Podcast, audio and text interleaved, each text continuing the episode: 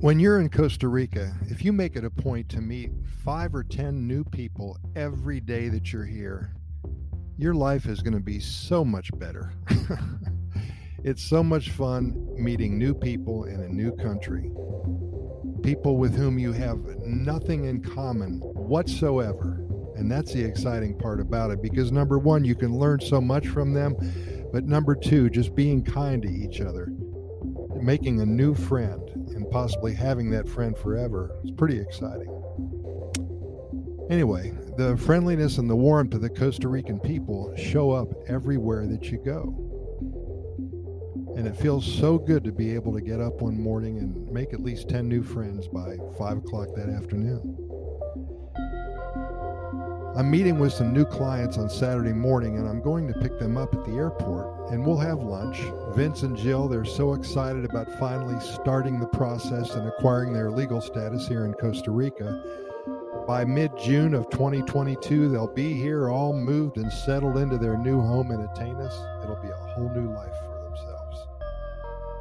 well, my car was a mess. It needed a good washing, and I surely didn't want to show up to pick up one of our new clients in a dirty car.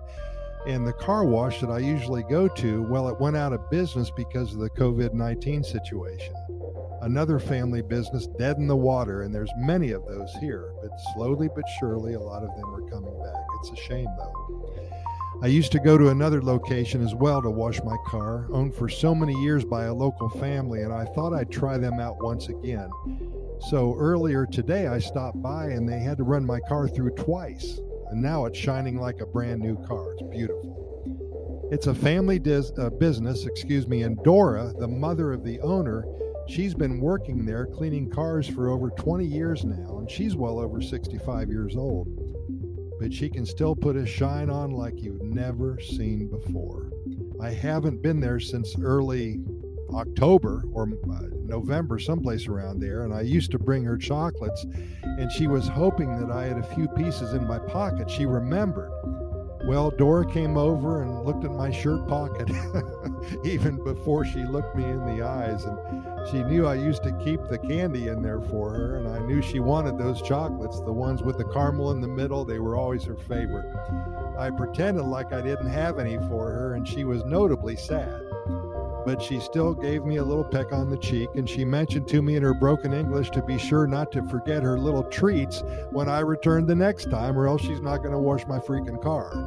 Well, as she turned to get back to work, I said in my broken Spanish, No tan rápido, tengo una sorpresa para ti, which means not so fast, I have a surprise for you. Well, her eyes lit up as if I was handing her a hundred dollar bill. She was so happy, a handful of sweetness that she could enjoy for the rest of the day today.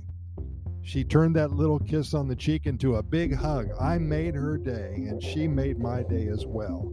She thanked me and she started chewing, wearing a smile from ear to ear. She was really enjoying those chocolates. well, I ran a few more errands and finally made it home about noon or so. I worked up a pretty good appetite and I'd figured I'd make myself a sandwich. Well, as I started preparing lunch, I heard a knock on the door. I was greeted with five smiling faces and a big pot of something or other. It was steaming and it smelled so good. The new neighbors, who I had only been living uh, for about a month or so right next to me, well, they made a huge pot of chicken soup and they wanted to share it with me my Spanish is not that good and their English is worse than my Spanish, but over the years I've learned how to communicate pretty well using my hands.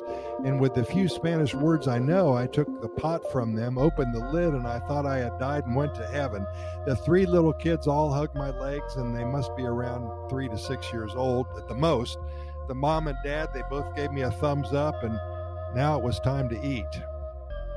I ladled out a bowl of soup, and wow, was it good! The best chicken soup I had ever tasted.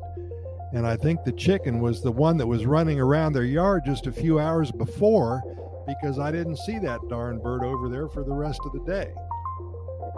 About three spoonfuls into eating the soup, I heard another knock on the door, and it was the three kids again from next door with a paper plate full of at least a dozen slices of homemade bread. Well, now I had a feast going. I had a couple and saved the rest for later. What a wonderful day it had been. To interact with people who you hardly even know, like you have been with them for years, makes your soul feel really good. It solidifies the fact that there is hope for one crazy world. And that's a huge relief. Any day is a good day when your car is clean and there's enough chicken soup left over for two or three more lunches. Well, life is good in Costa Rica. Pura Vida, come down to see us. You'll love what's here for you.